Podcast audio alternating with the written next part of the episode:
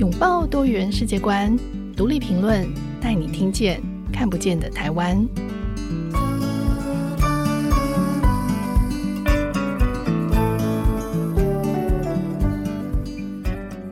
各位听众朋友，大家好，欢迎收听独立评论，我是节目主持人廖云章。农历新年就快到了，过年期间是家人朋友团聚相处的时间哦，但也常常这个是互相情绪勒索，甚至堪称家人吵架的高峰期。所以今天我们想跟大家聊聊，为什么我们越重视一段关系，就越容易在当中失控，无法把关系处理好。今天我们邀请到现场的来宾是独立评论的专栏作家，他也是临床心理师张家齐博士。那家齐毕业于伦敦政经大学管理学研究所，多年来呢，他钻研关系管理心理学，本身也是临床心理师。他发现一段感情之所以从甜蜜走向虐爱，原因往往不是因为对方不对或者是自己不够好，而是源自于我们成长至今的某些经历造成了心理失控感。当我们越想好好的经营一段关系，就越容易无意识的把这些失控感转移到现在的关系当中。家齐在独立评论的专栏叫做《心理与管理的十字路》，累积点阅数已经超过一百二十万人次，非常受欢迎。他希望能够提升大众的心理健康知识，也鼓励企业要关注员工的心理健康。那最近呢，他在天下杂志出版了新书《失控的爱》，从实际的案例出发，帮助读者识别六种有害的亲密关系，六种哦，期望可以疗愈每个人在原生家庭里的伤，找回心理的控制感。所以我们今天非常期待，欢迎家齐。呃，云章你好，然后所有的听众大家好，呃，我是张家齐，今天真的非常非常的荣幸有这样子的机会，能够呃从以前一个独立评论的这一个呃专栏作者的身份，一直到今天哦，有机会跟大家介绍这一本《失控的爱》这一本新书，我觉得有一种呃回娘家的一个感觉，非常开心。是是，谢谢家齐。对，家齐真的在读评写了非常的久，然后我记得家齐刚开始写专栏的时候就呃那时候你还在英国政经学院念书，念博士班，可是就常常我这边就会收到好多来信或者是讯息，想要邀请你去演讲。那大家都觉得在你的文章中看到了很多东西，所以我们真的很高兴你最近出了新书，而且你这个题目真的是还蛮厉害的，就是谈心理失控，就是很好奇为什么家齐会想要写这样的一个题目。嗯哼，是的，呃，其实呃有。刚刚听到那个我的专栏介绍，就知道我其实一直以来就是以一个呃心理学的这个传递员、散播者的这个身份自居哦，因为我觉得这真的是一个非常非常值得大家去接触的一个领域。然后我非常开心的是，这大概我觉得近五年吧，哇，我觉得这件事情真的受到大家好多好多的关注。那我讲一个最明显的例子，就是我相信大概五年前、十年前、十五年前。很少有人会谈什么叫做情绪觉察、情绪勒索、哦嗯、那刚刚云章呃一开始就直接就说过年，然后大家要情绪勒索什么，嗯、这整个哇，我们现在这个、嗯、呃准备度非常的高，所以你问我说为什么我会想要写这个题目、哦？嗯，呃，大概三个原因。第一个很重要的原因就是，我觉得现在是一个非常好的时机点，让大家在情绪的这个议题上面要。更深入往前推进一步。我说的深入是什么意思呢？就是呃，云章也陪着我跟大家一起想想看哦。嗯、我们常常来聊情绪勒索，对不对？嗯、那现在的人讲情绪勒索，你想想看，就是说啊，我的妈妈还是说我我的配偶讲了一句真的好恐怖的，他说我不配合他的话，他就要做什么恐怖恐怖的事情。然后我觉得我被情绪勒索了。嗯哼。这是我们一般的理解，我们会很容易现在都可以觉察到自己是一个受害的一个状况，这其实是很重要的事情。但是我们要怎么更进一步呢？我举个例子来说，你觉得今天有一个人，他的家人对他说，你如果不配合我的做，我就要去、哦、做一个让你很难堪的事情。说实在的，每一个人都会觉得非常害怕，觉得非常难处理吗？其实不太一定。哦、那为什么会不一定？这就是我觉得在这个时间点，大家好需要这一本书来谈心理失控感的原因。因为我想强调的是，当你自己的呃心理控制的状态很适当，当你比较少面对到心理失控的问题，你会发现你不太容易受到情绪勒索的干扰。我们之所以会被家人或者说被亲人去很容易情绪勒索，很重要的一个事情是你的心里面有一个非常非常对家人的认可的缺乏，非常非常对于家人的那一种呃认可是一个极度的这个不足的状态。是，那这就是一个心理失控的某一个象征。所以这是一个前提吗？就是佳琪这样说起来，呃，甚至是说那个关键原因，嗯，这是一个关键原因、嗯、哇！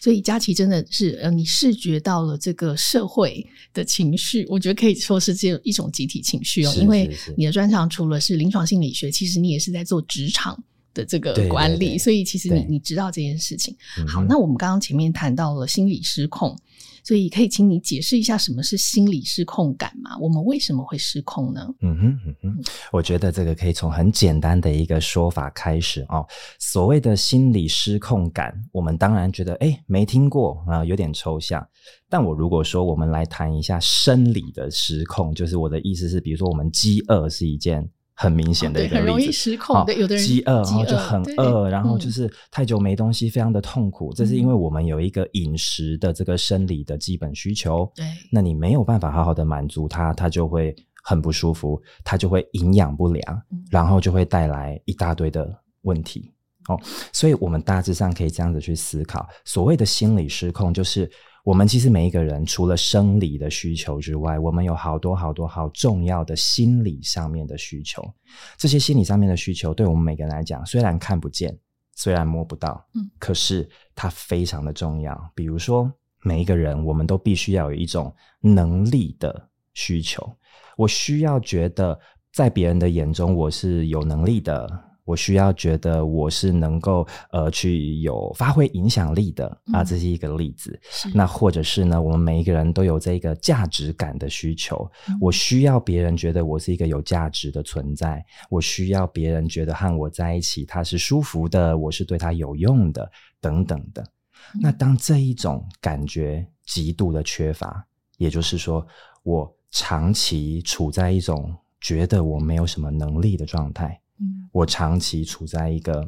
觉得我没有什么用处，觉得我对别人都没有价值的状态，这种东西久了就好像一个人太久太久没吃东西、嗯、那会出很大的问题。哇、啊、你, 你用这个营养不良这件事情来比喻、嗯、我觉得它就好具体哦，就在情绪上的营养不良因为它没有办法摄取到它足够的营养，所以会失控。没错没错没错呀，原来是这样。我我觉得这个很很棒耶，就是你把一个很抽象的东西用很具体的方式来跟我们讲。对啊对啊、嗯、我们在教心理学，我们在尝试跟别人解释心理学的时候，我觉得这个要如何把它具体化永远都是一个好好好重要是但也不容易的事 情, 的事情没错没错。所以你书里面其实是提出了六种心理失控感。对, 对我觉得我就在想说，我一开始看到书名的时候，然后看到失控的爱，我就想说哇，佳琪写这个六种失控的爱，然后我们赶快来看一下有哪六种，就发现说诶其实这六种呃，但你书里面有说它可能是交错，可能在一个人身上会出现好几种、嗯、你可以跟这个听众解释一下、嗯、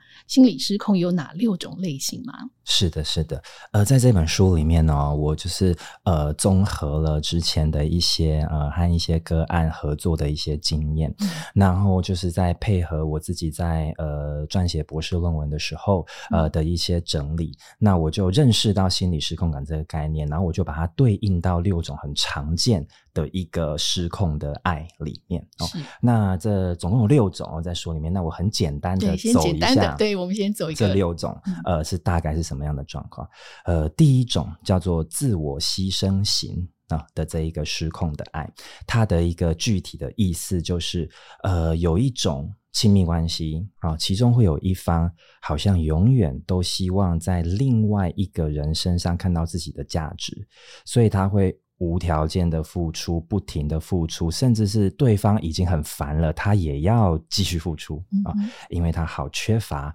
那个价值的感觉啊，这是自我牺牲型。自我牺牲、嗯嗯、然后第二种的话呢，介绍到的一个叫全面控制型、嗯、那全面控制型的意思呢，我在书里面那个章节的标题就叫做说，请做一个配得上我的情人好吗，这样子、哦、我在表达的就是当我们一个人他对自己比如说非常的完美主义啊，或者是说对自己的这个期望非常非常的高啊，一定要满足别人对我的期待，有的时候进入亲密关系以后，这个东西会不小心蔓延到呃伴侣哦、另外一半的身上，那他会很强烈的去要求对方一定要跟他一样成为一个很有用的人、啊、所以会控制他很多的事业发展也好，或者是说这一个在家人面前应该要怎么表现也好、啊嗯、这叫做全面控制型的这一种、啊、第二种哇是，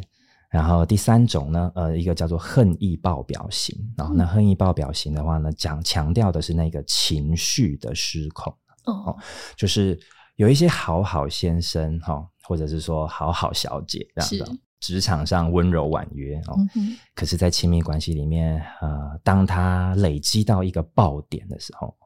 整个会变了一个人、哦、然后会让伴侣非常非常的害怕、哦嗯、那这是一种所谓的恨意爆表型的一种失控。然后第四种呃，我介绍到一个叫做零信任型，那这个字面上蛮清楚的，就是完全没有信任感，零信任、哦、零、啊、零信任对对对、嗯、零信任就缺乏没有信任感、嗯、那只要另外一半一出门，他就觉得是不是要发生什么对我不忠的事情、嗯啊、如果他在做别的事情，是不是表示他正在忽略我，想要去找别的人在一起等等的，会有一个好强烈的不安全感啊，这叫做零信任型。然后第五种的话呢，叫做多重关系型、哦嗯、就是呃，蛮这个所谓的呃，一定是一段亲亲密关系对他来讲像不够，他要小三小四小五这样子的一种安排、哦欸、这就是我们常在新闻里面看到的渣男、哎、或者渣女、哎、是这样吗？太好了，渣男渣女、呃、都有、哦嗯、对，都有，都不少，对，所以这其实也是其中的一种失控。是的是的是的、嗯、因为一段亲密关系对他来讲好像不够的那个状况、嗯哦、这是第五种多重，对，多重关系多重关系对。那么、okay. 最后一种、嗯、呃，我会提到一个叫寄生型，寄生寄生寄生虫的寄生，寄生对，就是那两个字啊。那个寄生的意思就是、嗯、一段亲密关系，好像这两个人如果不在一起，有一方就会完全没有办法过自己的生活的那种意思哦。所以可能很白话的说，我在聊的是那一种依赖性超级超级强。啊、哦，平日也要在一起，周末也一定要在一起，然后绝对不可以分开，然后所有的事情都希望两个人一定要可以互相搭配去配合，比较没有一个自我的生活，这是最后一种所谓的寄生型。大概有这六种可以去介绍，这六种真的是有蛮有既视感的，就是你刚刚在讲的时候，我每一种都可以对应到一些相关的新闻啦，或者我们看过的电影，或者是某些可能我们在日常里面也会遇到的这种关系、嗯、不见得是亲密关系关系，也许也是友谊的关系，或者是亲情的关系哦。所以在这六种类型里面，你自己的这个临床里面，其实呃，我很好奇，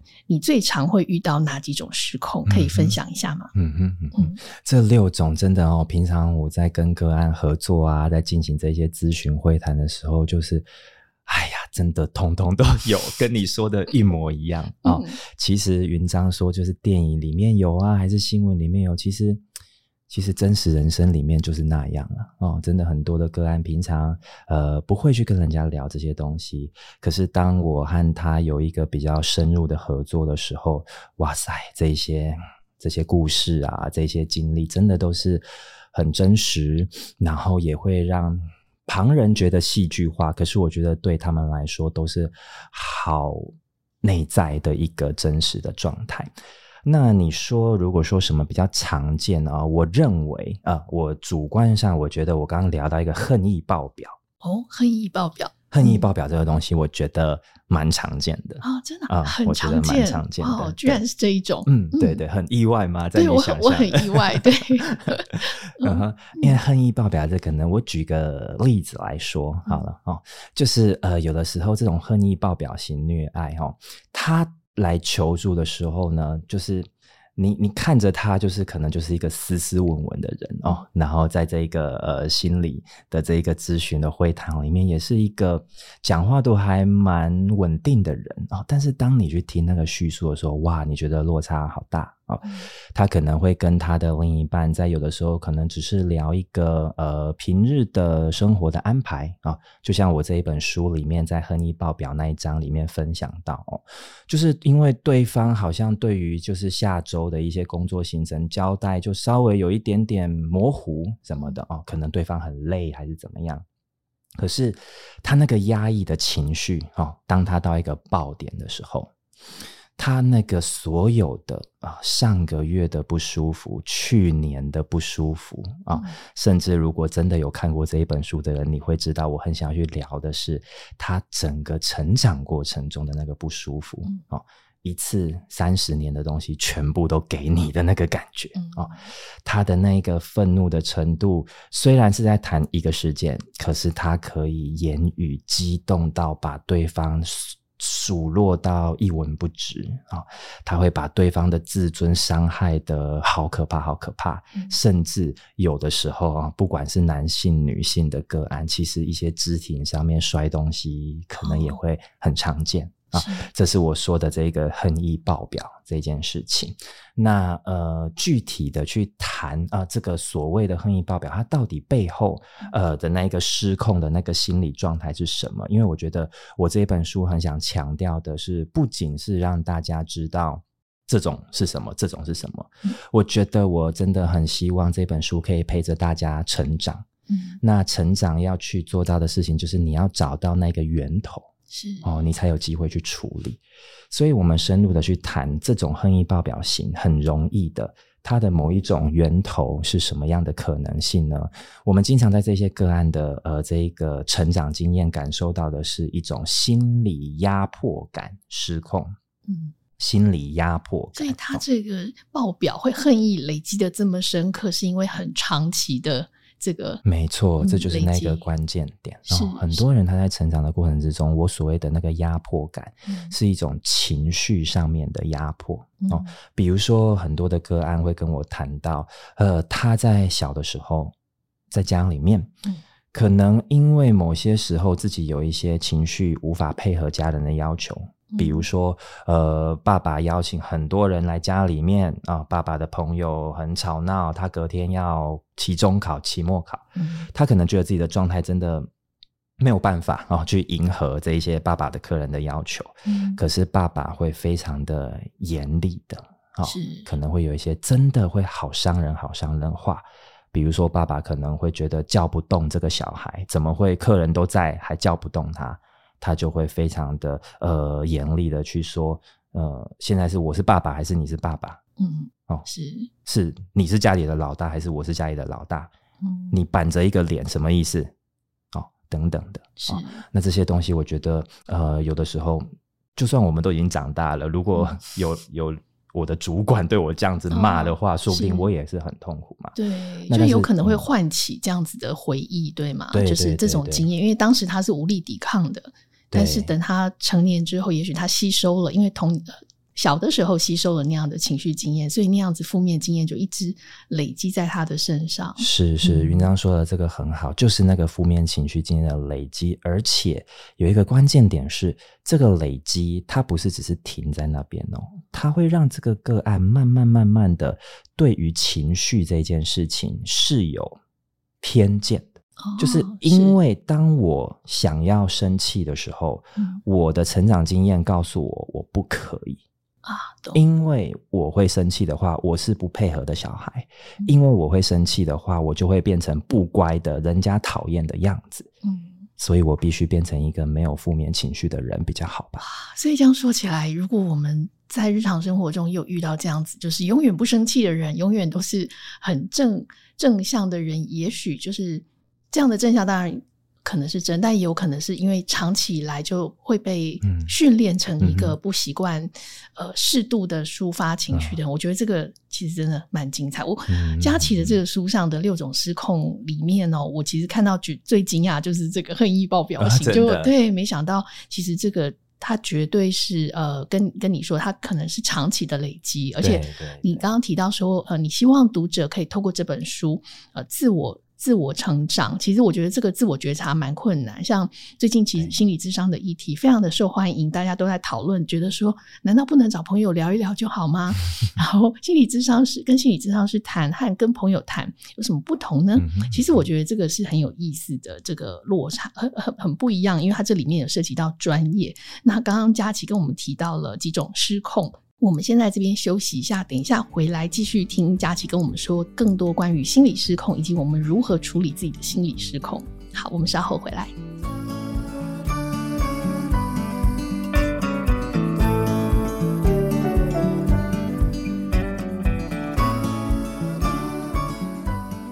欢迎回到节目，今天我们邀请到的来宾是独立评论的专栏作家、临床心理师张佳琪。刚刚在前面哦，呃，佳琪帮我们分享了有六种心理失控的类型，然后其中有一种就是你你最常见，你刚刚提到是恨意爆表型。那讲完这个很精彩的恨意爆表型，你再给我们呃推荐一种你在临床上也很常见的，然后你觉得很值得推荐给听众的。嗯嗯嗯，是，呃，我这样子想到的哦，其实真的每一种都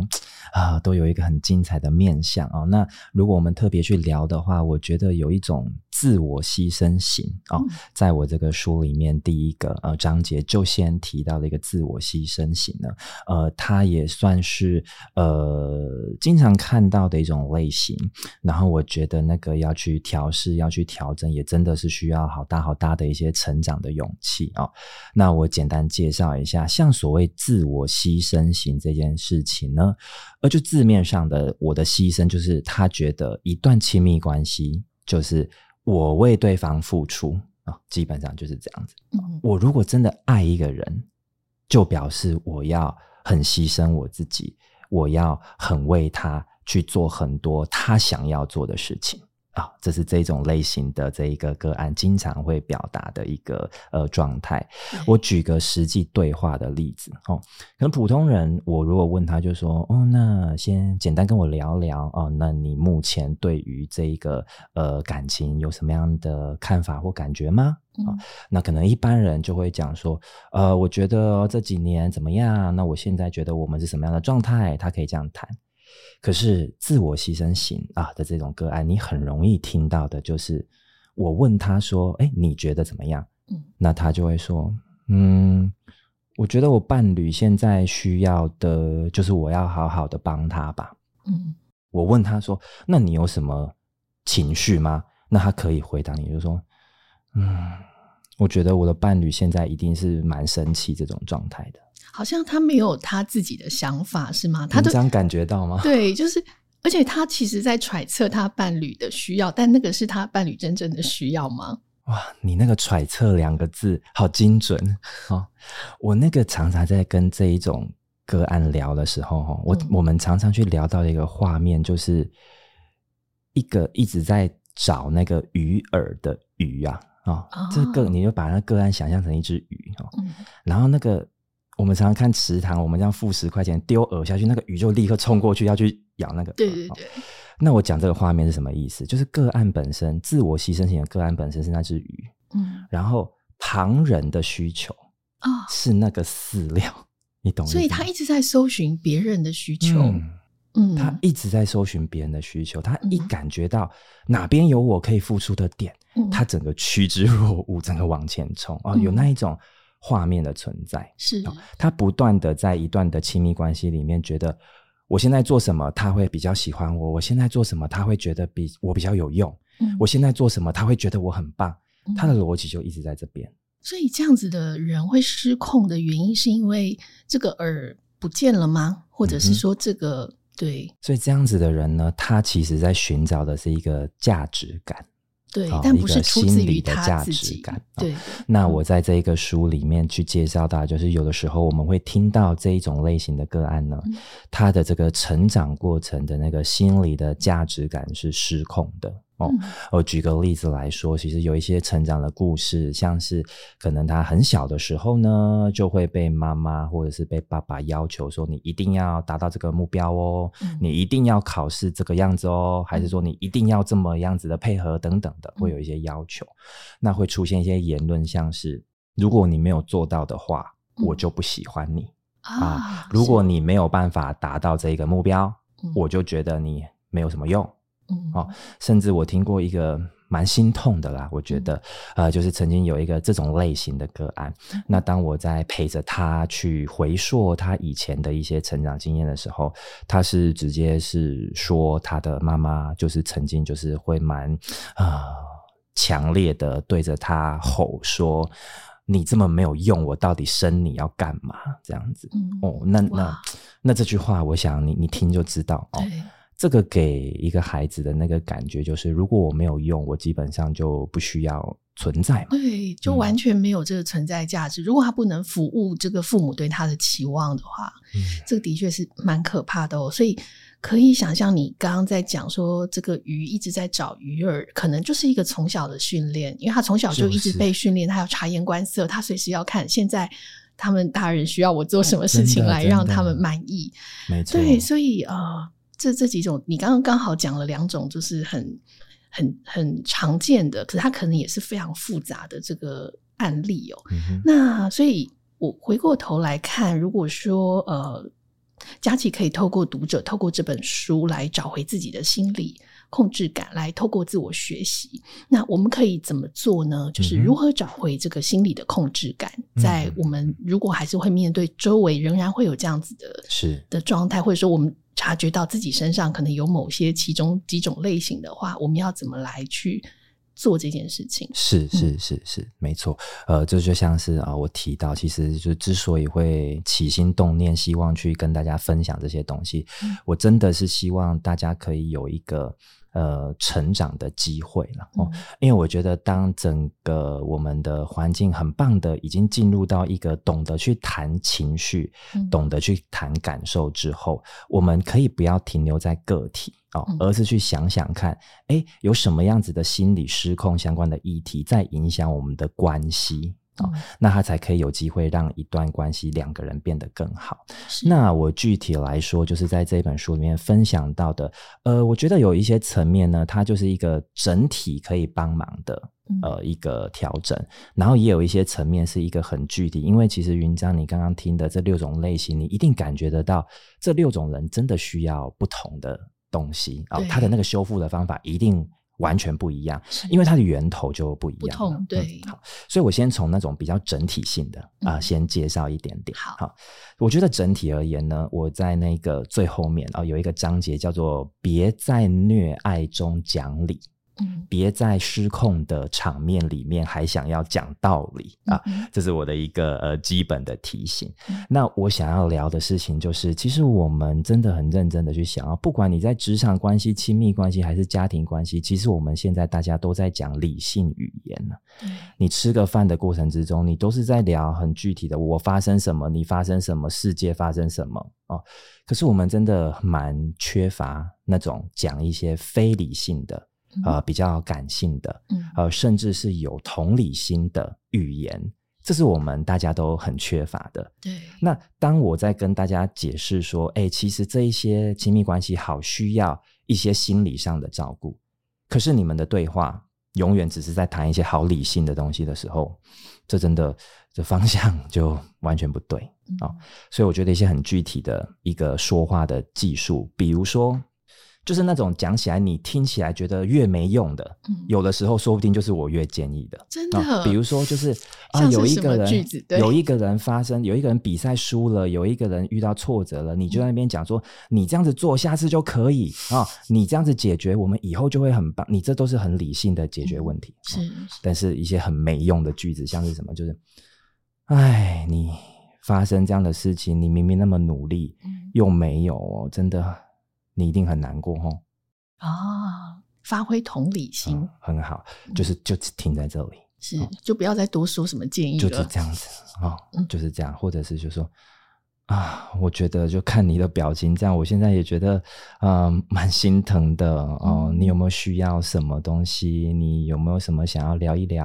嗯、就这么简单啊、哦嗯，就是让我们的对话比较停留在一些情感的就好。是啊、呃，这是一个比较整体性的一个可能的方向。好棒的建议哦！真的吗？对，好棒的建议，我我觉得嗯，嗯，大家过年的时候可以用哦。哦，真的真的、哦，不用问很多有压力的一些，不用问人家。呃，工作找的如何，或者是有没有对象，啊、就是对，就是可以换个方式，像佳琪，我们可以创造一些呃有感情但没什么用处的句子。对、嗯、对对，不用讲理，可以聊聊感受这样子的感觉。然后另外一个可能的哦，这个是我自己呃在大学的课程里面教学还蛮常用的一种技术、嗯、然后我觉得也可以给大家也许生活中有一点点的启示、哦、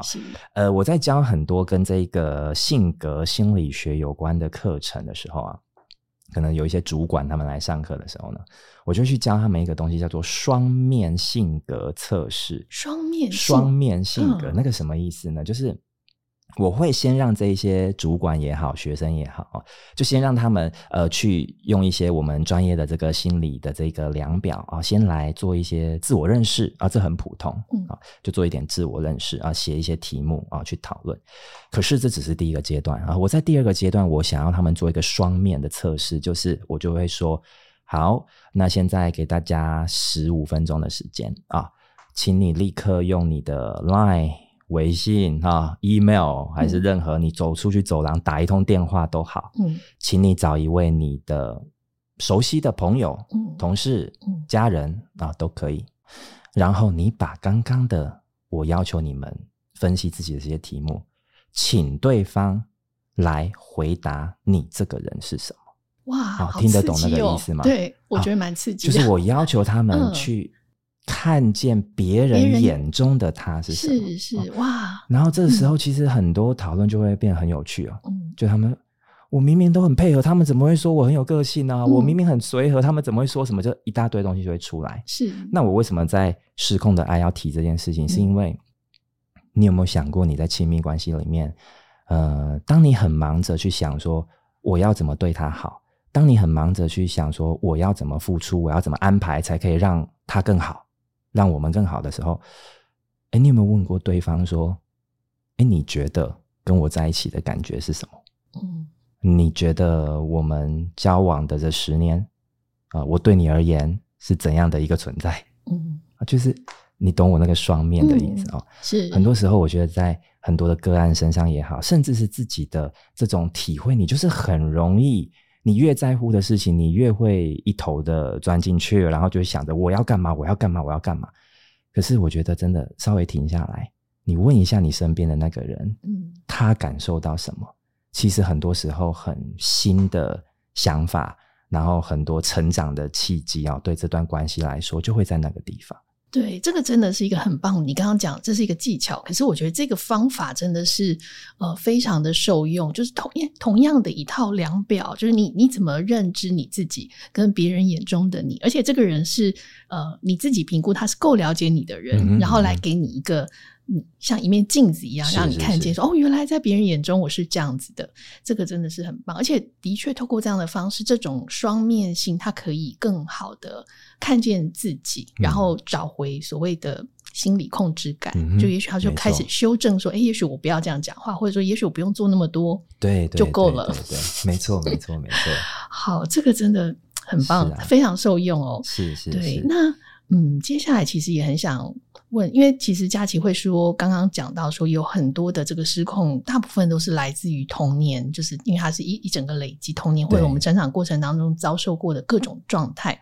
所以很多时候变成是也许周围的人都不记得这些事情了，可能包括压迫你的人他也不记得他从小对你做过这些、哦、因为他可能觉得他当时那个气氛、嗯、那个社会氛围那个文化是说我这样要求他是为他好的，但是呃，当事人可能没有没有办法放过这件事情，所以最后就要来谈的是，那我们要怎么去跟自己和解呢？这件事情是可以对自己做的。嗯，这真的是一个很很很不容易的事情、嗯、哦。那对于这个和解与否的这一个问题的话，其实我觉得我在陪个案的经验里面哦，我觉得这真的是一个好需要勇气的事情哦。嗯，因为就像你说的，有蛮多以前的那些不舒服，它其实就已经藏好了嘛。哦，我跟我的那个个案经常用的一个画面就是，其实我们要做的事情是去打扫你那个很久不想要走下去的那个地下室啊。所以就是其实很多人在我陪着他走进那个地下室去翻东西的那个过程，你光想就知道很不舒服啊、嗯、说不定那个灰尘会呛死他、哦、很痛苦，会过敏,、哦、会过敏说不定那里面还有长很多的虫、嗯、也有可能，对不对？所以这真的是一个很需要勇气的一个过程、嗯哦、那很简单的说，当你自己真的愿意去做这件事情，然后能够找到一个比较你信赖的专家也好、嗯、或者是你自己觉得一些很棒很棒的一个能够让你成长的一些资料也好、嗯、然后我觉得真的什么时候开始都不嫌晚吧、哦嗯、因为确实我不管是那种二十几岁三十几岁四十几岁甚至五十岁才开始的、嗯、但是当时间一长哦，一年之后两年之后，他能够感受到的那一个心理的自在啊，然后他能够感受到的那个生活上面能够比较舒适的幸福的那些感受，真的可能是他以前所没有的。所以我觉得这真的是不容易，但也我觉得好重要欸。是是，对，如何与自己和解，这真的是一辈子的课题哦、嗯。而且这件事情的确是他再晚都不嫌迟，那再早其实是更好的，因为这可以奠定后面的这个很好的与自己相处这个基础哦。是啊，所以你刚刚有提到说，呃，心理咨商，呃，其实呃，合格的专业的心理咨商师其实是可以协助呃有需要的人去打呃去进行这个打扫地下室，心理地下打扫地下室，对，打扫心理地下室，因为其实你可能如果你自己自己并不擅长，你也没有方法，你自己下去打扫，然后你弄得自己就是全身过敏、嗯、然后荨麻疹发作，真的这也是很有可能的事情。因为我们也听过蛮多这种自我挖掘到后来他可能就崩溃，因为没有人可以协助他可能好好的去整理。所以嗯，这样子说来的话，其实心理咨商这件事情它其实还仍然是呃，它它当然是需要，但是每一个人都可能有不同的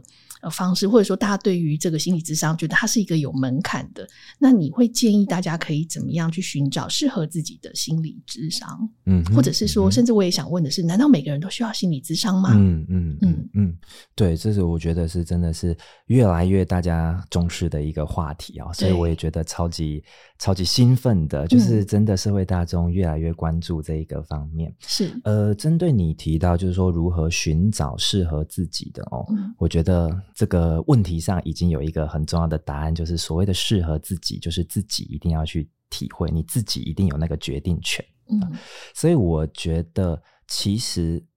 讲得非常的就非常的老实跟客观，我觉得并不是每一个咨商师都适合每一个个案、嗯哦、这里面它一定有一些契合性在、哦、你, 你成长的过程之中，我们每一个人，你说你没有看过心理咨商，但是你一定有去看过医生啊、嗯哦、你带小孩去看很多小儿科啊、嗯、你一定感觉得到你有你的小孩就是喜欢某一个小儿科医生，在另外一个小儿科医生那边就比较不舒服哦、然后或者是我们现在很多的都会去健身房找一些专业的健身教练，那这个健身教练的个性也真的差很多、啊哦、有的好严格，有的就是一定要跟你谈这个一定要长到什么样的状态，然后有的就是很顺从你或怎么样、嗯、所以我觉得每一个人啊、哦，一定适合的不同、嗯、那但是真的你说那个门槛高，我觉得就是确实啦，因为这真的好难，那个我我吃东西要找到适合自己的门槛很低啊，我看一下 Google 评论几颗星，我稍微判断一下评价哦、嗯。但是我觉得心理咨商这件事情就真的，当你没有亲身跟这一位对谈过、嗯哦、一次两次，你真的拿捏的蛮不准的，所以我觉得确实有这个稍微、哦、比其他的服务比起来门槛有高一点点、哦嗯、他可能需要多尝试几次。嗯嗯，我觉得可以去尝试，因为其实、嗯、呃对于这个很多的人来说哦，像我自己的经验，因为我们本身就是学这样子的专业，其实我从学生时期，我不只是要去学这些理论，跟着老师去做一些进修，我自己也会有当个案去接触心理师的那个经验、哦哦、所以我自己也确实就是可以发现，诶，我真的在每一个不同的心理师，比如说我自己本身过去以来的经验大概经历过四个哦、那我真的在不同的这个呃心理师的对谈里面，当我自己去身为个案那一个角色的时候，我的感受也很不一样啊，大家的技术，大家的那个呃基本的一些逻辑真的都很不同、嗯、所以你要去找到适合你自己的，你真的要体验过才知道。是、嗯、哼对，所以你会推荐呃你刚刚说我们就要去呃不同的尝试嘛，那但是另外一个问题就是，你觉得每一个人都需要心理咨商吗？嗯 嗯, 嗯，因为最近其实咨商话题变得很很热烈，是的，是的，对，所以很多人就开始在讨论说，哦，会不会呃，其实我需要，但我并不知道呢？嗯、或者是说，很多人会觉得，嗯。觉得自己不需要的人可能是最需要的人、嗯嗯嗯、你, 你怎么看这件事情、嗯、就以这个问题的话、嗯、我想我的答案就是是是的、哦、是肯定的、嗯、这样子，因为我觉得我会把它比喻成就是一个有氧训练啊、哦，还是一个重量的训练、肌肉的训练啊、哦，或者是你一些这个慢跑去提升你自己的这个心肺功能的一个训练，因为我觉得这些东西就是每一个人都可以再提升啊、嗯哦、它并不是一个单纯的好像有问题你才要治疗的概念，它其实有一种呃去更优化、更成长、更强化的一个概念。比如说我自己呃前一阵子谈过的个案，说实在的，他会需要来跟我做咨询，我也很意外哦，因为他就是基本上亲密关系也蛮稳定的，嗯，然后他事业也好得不得了，然后薪水非常的高啊、嗯哦，在法律业里面、嗯哦、可是他就觉得，哎，我每一周，嗯，或者是每两周、嗯哦、稍微来跟一个呃专业的一个对象谈一谈，他觉得对他来讲省了很多工作时间。哦，什么意思呢？工作时间，就是他觉得，嗯、因为他呃，他是某个这个单位的一个呃副总监的这个位置啊、嗯哦，所以说实在的，他上面有一个总监，然后性格可能比较对他来讲比较麻烦一点啊、嗯哦，那他底下又有很多人可能会看着他啊，盯着他，然后还要跟外面谈很多合作，嗯、所以他真的平常会觉得，有的时候如果发生一些情绪上面比较生气啊、不爽的事情啊，他觉得他的这个工作效率。效率是被干扰的啊、哦，对、哦会，他说实在的，嗯、他可能就是我听到谁又讲什么了，听到谁又改变他的计划了，嗯，他觉得他大概可能有两个半小时左右，嗯，就是就在那里烦啊、哦，会受到干扰，对，然后他自己还要想办法花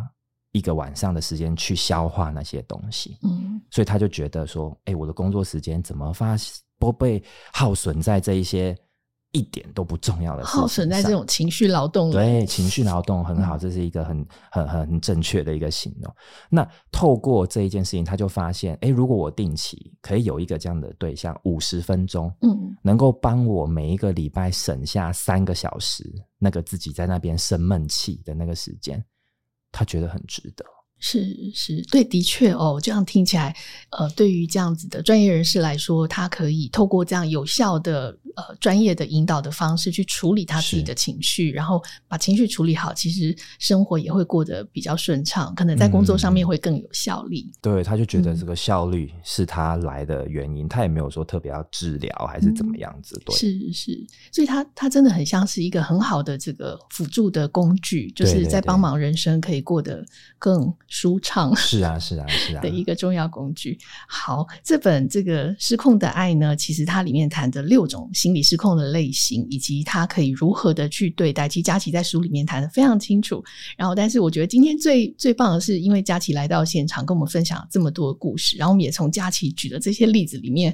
也得到了很多呃如何照顾自己的方法。我觉得你刚刚提到前面的几个方法都非常的适用。那我们今天谢谢佳琪，谢谢谢谢，非常开心，谢谢云章。也谢谢大家的收听。如果大家喜欢我们的节目，可以在收听平台上给我们五颗星留言，或是写信跟我们分享你的看法。那大家想要留言给佳琪也很欢迎，我们会再把这些留言转给佳琪。那这期的节目就到这里，独立评论在过年期间会暂停一次，所以我们下次更新的时间是二月三号，请大家记得准时收听。在这边也先预祝大家新年快乐，我们下次见，拜拜。谢谢，拜拜。